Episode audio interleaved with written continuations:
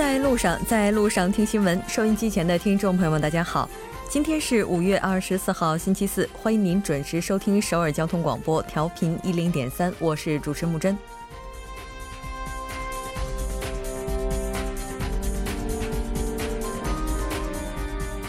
二十四号，当全球媒体的神经被北韩风犀利牵动的时候，韩国也不例外。五月末，对于韩国而言，不仅要经历重重外交考验，内政也面临着一场重大角逐。为期两天的第七届韩国地方议员和地方政府各级领导选举候选人登记工作于今天正式开启。柏拉图曾说：“拒绝参与政治的惩罚之一就是被糟糕的人统治。”接下来的时间需要选民们擦亮眼睛了。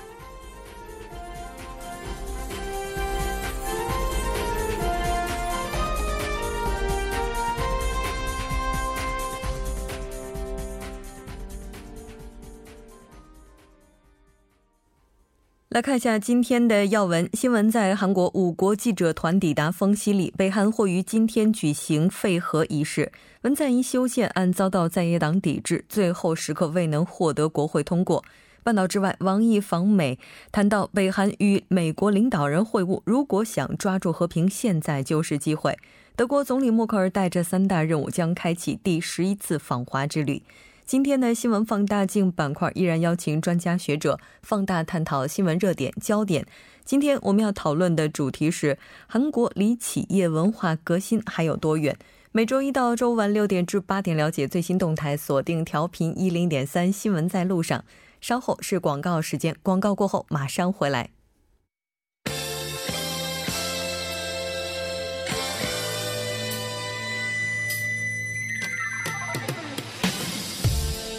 新闻在韩国带您快速了解当天主要的韩国资讯。接下来马上连线本台特邀记者申海燕。海燕你好，主播好，各位听众好，很高兴和您一起来了解今天韩国方面的主要资讯。昨天晚上呢，我们在节目当中也提到了七点钟的时候，记者团呢也是乘坐专门的火车要前往丰西里。目前进展的情况如何呢？呃，从天气条件和各项的进展来看呢，北韩有可能在今天呢举行核试验场的废弃仪式。那包括韩国记者在内的五国记者团呢，已经在今天上午抵达了丰西里的核试验场。呃，根据天气预报呢，丰西里核试验场所在的咸镜北道地区呢，今天晚上开始会降雨。那北韩官员二十三号下午呢，在接待到访的韩国记者团时表示呢，如果天气好，明天呢就可以拆除核试验场。呃，那综合这个上述的情况呢，北韩二十四号，也就是今天举行这个废核仪式的可能性呢是比较大的。嗯，是的，因为到明天的话，我们看到有观测认为可能在咸镜这个咸镜北道地区会有降雨。咱们今天也来了解一下丰西里这里的核试验场它的坑道情况。好的，那目前呢，丰西里一共有四条坑道，那一号坑道呢，在第一次核试验后呢被污染并且关闭。进行第二到六次核试验的二号坑道呢，也因为坍塌被弃用。呃，三号和四号坑道呢完好可用。那五国记者呢将亲眼见证北韩爆破核坑道，呃，但将在多远的距离之外观看，以及这个废核仪式的具体程序如何呢？现在还不得而知。呃，美国北韩专题网站三八线北公布的这个最新卫星图像显示呢，可参观西侧和北侧坑道的爆破场面的瞭望台呢已经建成了。那由于除了元山媒体中心之外呢，北韩方面不向记者提供卫星电话或是网络等这些发稿的设备，那因此呢，记者们将这个废呃废核仪式的具体消息对外公布呢，还需要一定的时间。呃，另外呢，金正恩是否会出席仪式呢，也受到了各方的关注。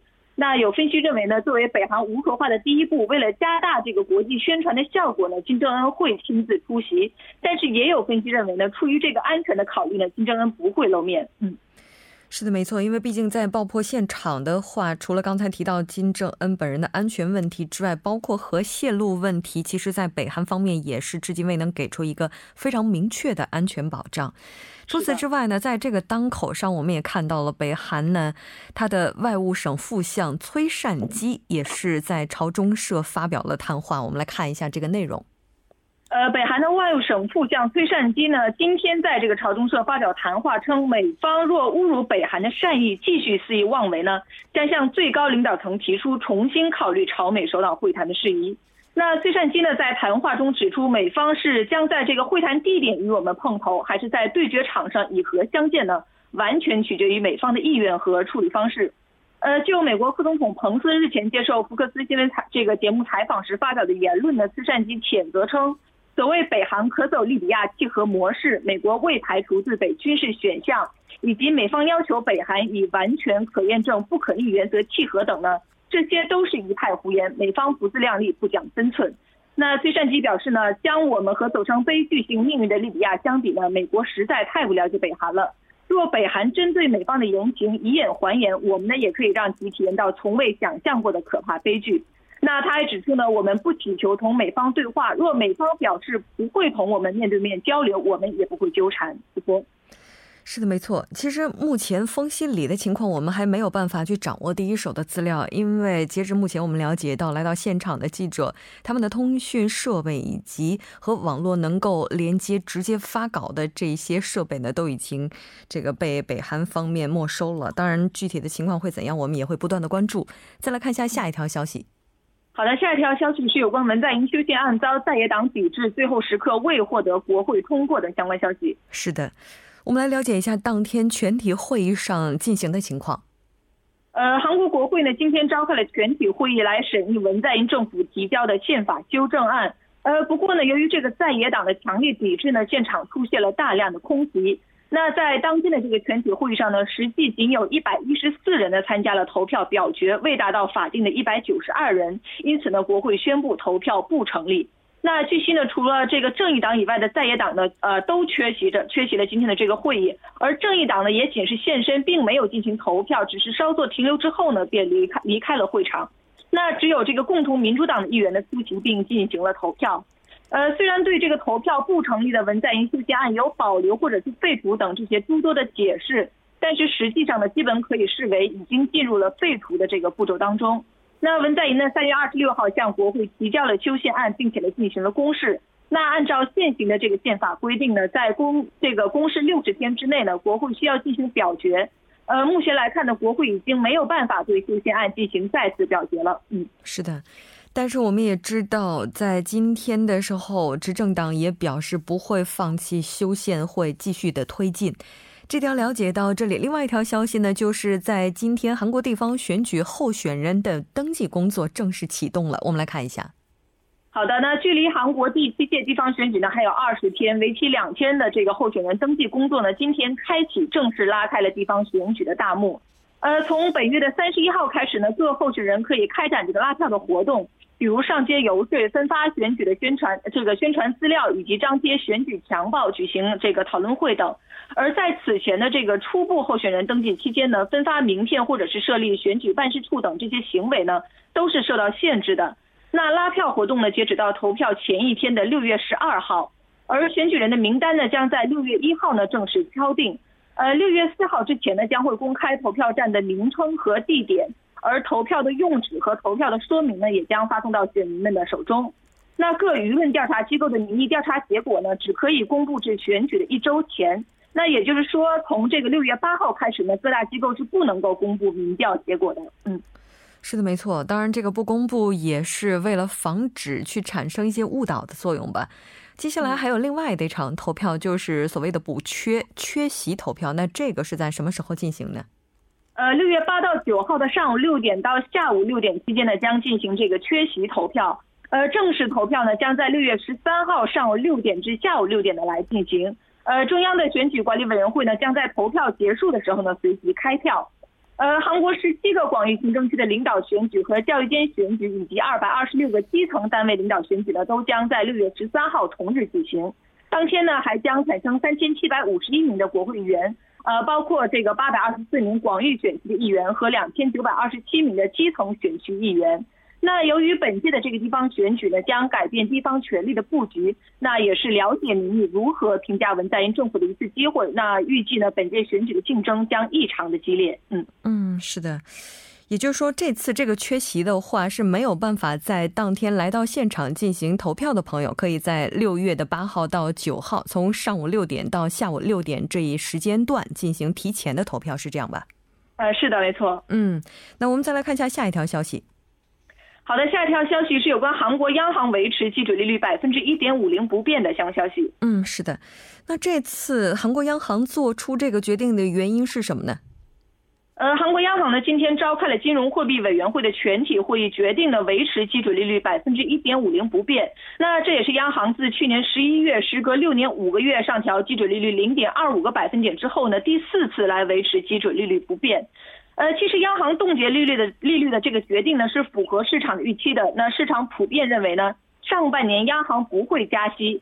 呃，目前呢，从这个外部因素来看呢，韩国经济呢面临着美国加息和中美进行贸易战等这些不确定的因素。另外呢，一些新兴的这个经济体的动荡不安以及国际油价走势不稳呢，也是原因之一。嗯，是的，包括我们昨天在节目当中提到的房价开始持续下跌的这个因素，应该也是其中之一了。从国内的因素来看的话，还有哪哪些呢？呃，从国内的这个因素来看呢，就业市场毫无起色，和三月份工业产值出现了两年来的最大减幅。那另外呢，制造业的这个开工率呢，也为金融危机以来的一个最低。呃，另外呢，物价涨幅与央行的这个目标值呢，也是相距甚远。鉴于这些情况呢，对于今年能否实现百分之三的全年经济增速呢，专家们也是各执己见。那另一方面呢，市场多数也认为呢，央行会在下半年呢有一次加息。那主这个主要呢，是因为家庭负债增加呢，导致金融供给不平衡和韩美利率水平逆转，以及央行呢需要在经济下行的情况下呢，来确保货币政策效果等。嗯，是的，非常感谢海燕带来今天的这一期连线，我们下期再见。再见。稍后来关注一下这一时段的路况、交通以及天气信息。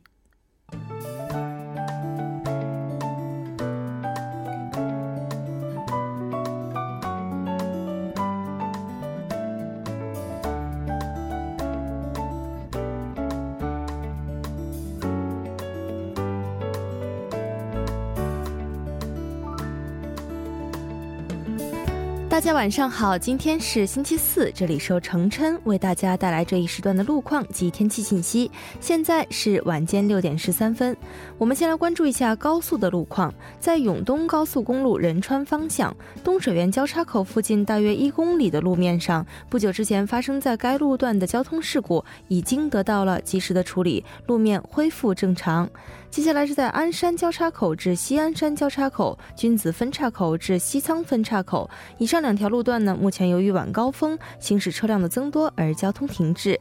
接下来我们来关注一则交通临时管制的通告，在百基古坟路三田十字路口至石村站方向将会进行石村地下车道的路面维修作业，届时单方向的两个车道中的一个车道将会进行部分的交通管制，具体的管制时间是五月二十四日至六月八日，每天的早九点至晚六点，请来往的各位车主们参考相应路段，提前选择其他路线。好的，我们来关注天气。今天呢，受到黄沙影响的地区在不断的增加，空气质量偏低。除大邱市以外，全国其他城市的雾霾浓度整体偏高。预计黄沙的影响将会一直持续到明天上午。建议各位听众朋友们外出时做好防护措施。我们先来关注一下首尔市未来二十四小时的天气预报。今天夜间至明天凌晨晴转多云，最低气温十四度；明天白天多云转晴，最高气温。二十五度。好的，以上就是这一时段的天气与路况信息。我们稍后再见。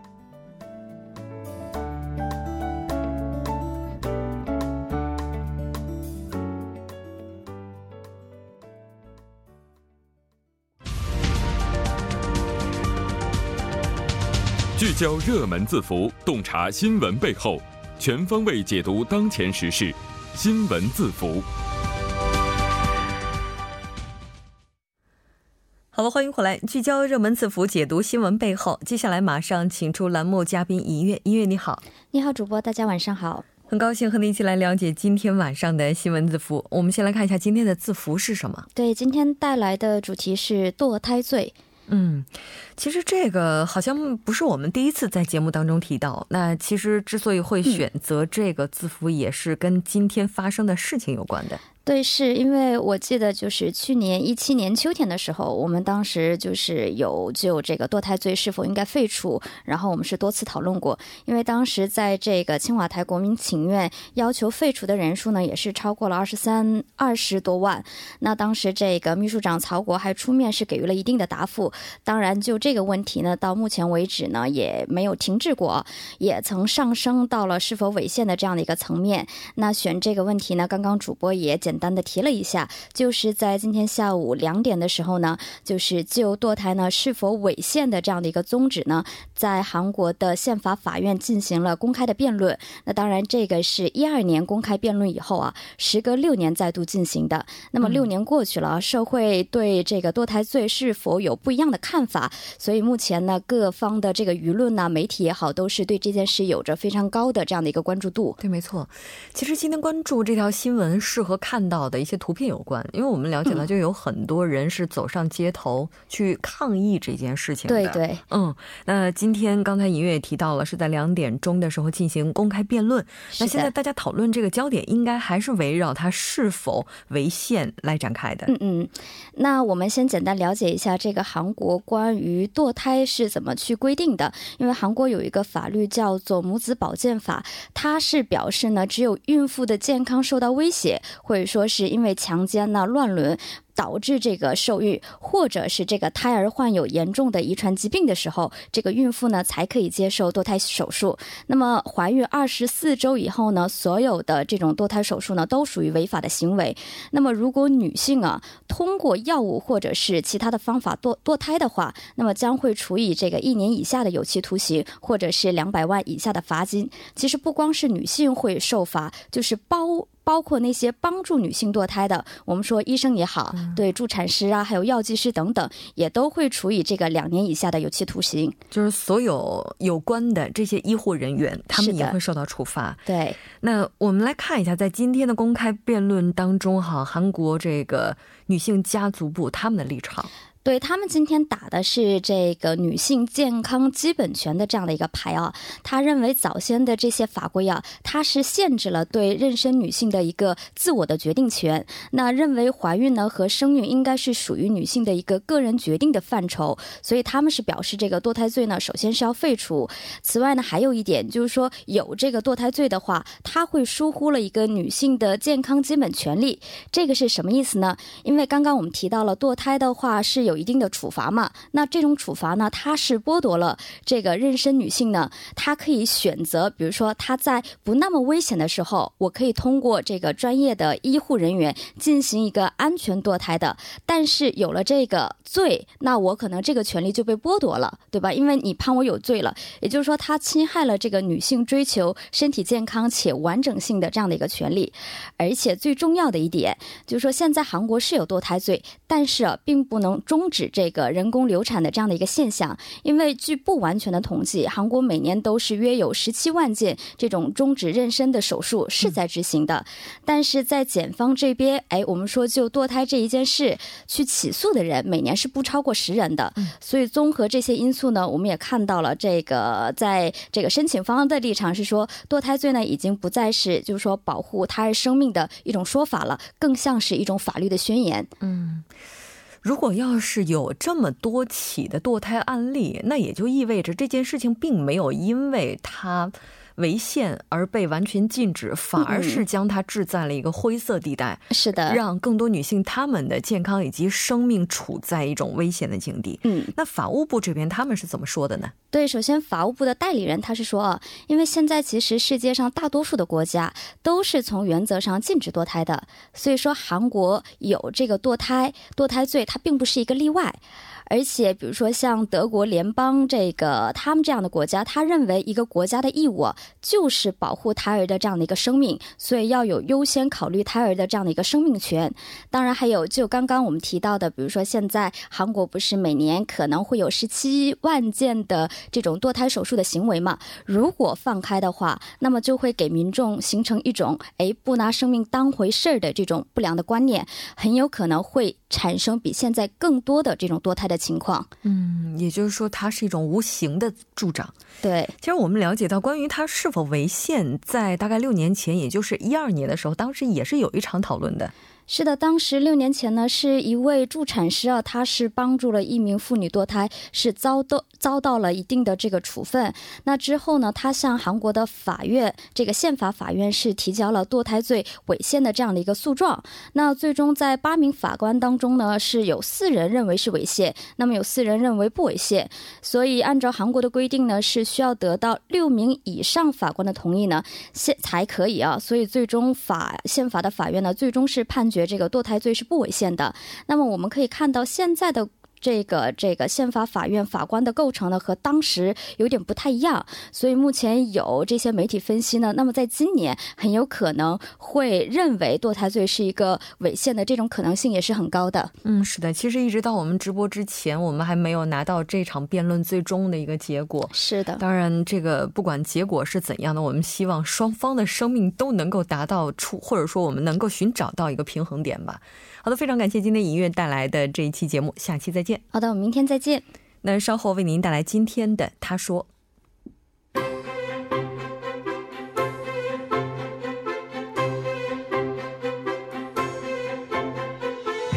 新闻在路上，在路上听新闻。您的点赞，您的回馈，是对我们最大的鼓励与支持。参与节目，您可以发送短信到井号幺零幺三。每条短信会收取您五十韩元的通信费用。另外，您也可以登录 TBS 官网三 w 点 tbs 点 s o u r 点 kr 给我们留言。当然，在 Instagram 搜索 TBS CNews 也可以参与互动。新闻在路上，期待您的参与。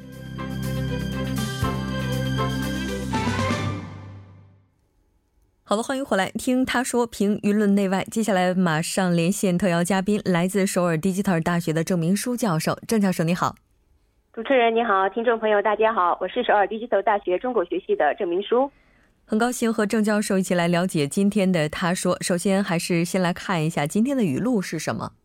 好，今天的语录呢是：전오토바이로배달하다넘어져다치고안에는타른냄새가득한주방에서건강잃고 본사는 높은 수익을 내지만 저희 부부는 겨우 입에 풀칠합니다. 中文是我骑车送外卖摔倒受伤，我太太在黑烟浓浓的厨房伤身体。本公司创出很高的利润，我们夫妻呢勉强糊口。这句话是 B 社的加盟店主 A 某说的话。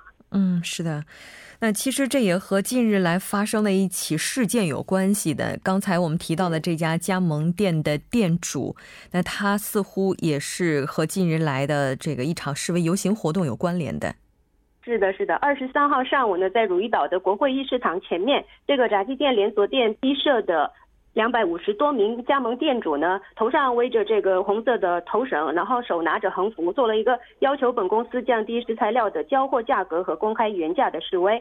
最近成立的 B 十二加盟店协议会，全体一千四百三十多个加盟店中占百分之六十的九百多个店主呢，参加了这次示威活动。那么这些店主主张，自从这个二零一三年本公司被海外的私募股权资金变卖之后呢，在业界创下了最高的利润。不过店主们面临的经营危机，对此呢，B 社表示声明说，今年与店主开了四次的座谈会，倾听了店主们的苦衷。不过，因为这些店主们的突发性团体行动，公司感到不知所措。公司主张，总部的这个利润大增，是因为引进专门经营体系，除掉了不合理的惯例，像别的公司一样设立了供给流通系列公司，没有把利润分散分散开来的缘故。嗯嗯。这家公司其实我们了解到，在韩国业界的话，差不多算是排在前三位的。那刚才也提到了，说它的利润率是非常高的。那这个利润究竟能达到什么程度呢？嗯，根据这个金融监督院资料，去年 B 社的销售额是两千三百九十一亿韩元，营业利润达到了六百四十九亿，其营业利润率是百分之二十七，与去年同期其他这个炸鸡业界的 B 四就是四个巨头的呃营业利润率相比呢，呃就是他们就是三个三个公司呢只不过是百分之六和九，所以与这些三家公司相比呢，B 社的利润是相当可观的。B 社在二零一六年的时候，它的营业利润率呢达到了百分之三十以上。嗯，那如果要是从数据上来看的话，似乎这些加盟商他们不应该提出这样的一个请求。但是我们看到，目前这个他们在进行示威游行的时候提出来了，他们认为这个属于总部是在压榨他们的劳动成果。是的，是的，店主认为呢，本公司的百分之三十以上的营业利润率是榨取他们的成果，因为本公司缩减了在这个销售管理经营时所发生的这个管理与销售费用。这这样的话，既然在经营方面做到有效性，不过因为鸡肉钱、油钱，光卖这个炸鸡是很难赚到利润的。根据加盟店协议会的发表啊，总部以五千元到六千元的价格向毕设店主呢提供这个切断的生鸡一公斤。不过呢，这与其他巨头公司相比啊，还要贵一千到两千元。食用油也引起了争论。毕设使用这个葵花油，加盟店协议会表示，在二零一二年每公斤一千四百三十七元的葵花油呢，在去年六月下降到了九百零八元。不过这个下降的价格却没有反映到油钱里。嗯，是的，没错。嗯，但其实这家公司此前在韩国社会上整个印象给人的印象还是非常好的。我们来看一下总部方面是怎么回应的。公司表示呢，这个 B 社使用的葵花油啊，不是一般的葵花油，而是比较高档的。那么还有公司提供的这个升级价格是根据市场行情而改变的，这不能与别的公司相比。公司是这么说的。嗯，但当然这个双方是各持己见哈。我们也看到有专家就是他并不能够完全认同这个总部的看法。是是，专家认为呢，公司能够创出百分之三十的这个高营业利润率呢，这是只有电脑游戏公司才能创下的高纪录。这个记录呢，足以说明 B 社这个以廉价引进鸡肉和油之后呢，再以昂贵的价格转卖给店主。嗯，也就是说，它中间这个价值链上，确实是存在着一些问题，所以也就导致了加盟商他们在经过了辛苦的劳作之后，自己最终剩到手里的利润是非常少的。是是，嗯，非常感谢今天郑教授带来的这一期连线，我们下期再见。好，谢谢。那到这里，今天第一步就是这些了，稍后第二部节目当中再见。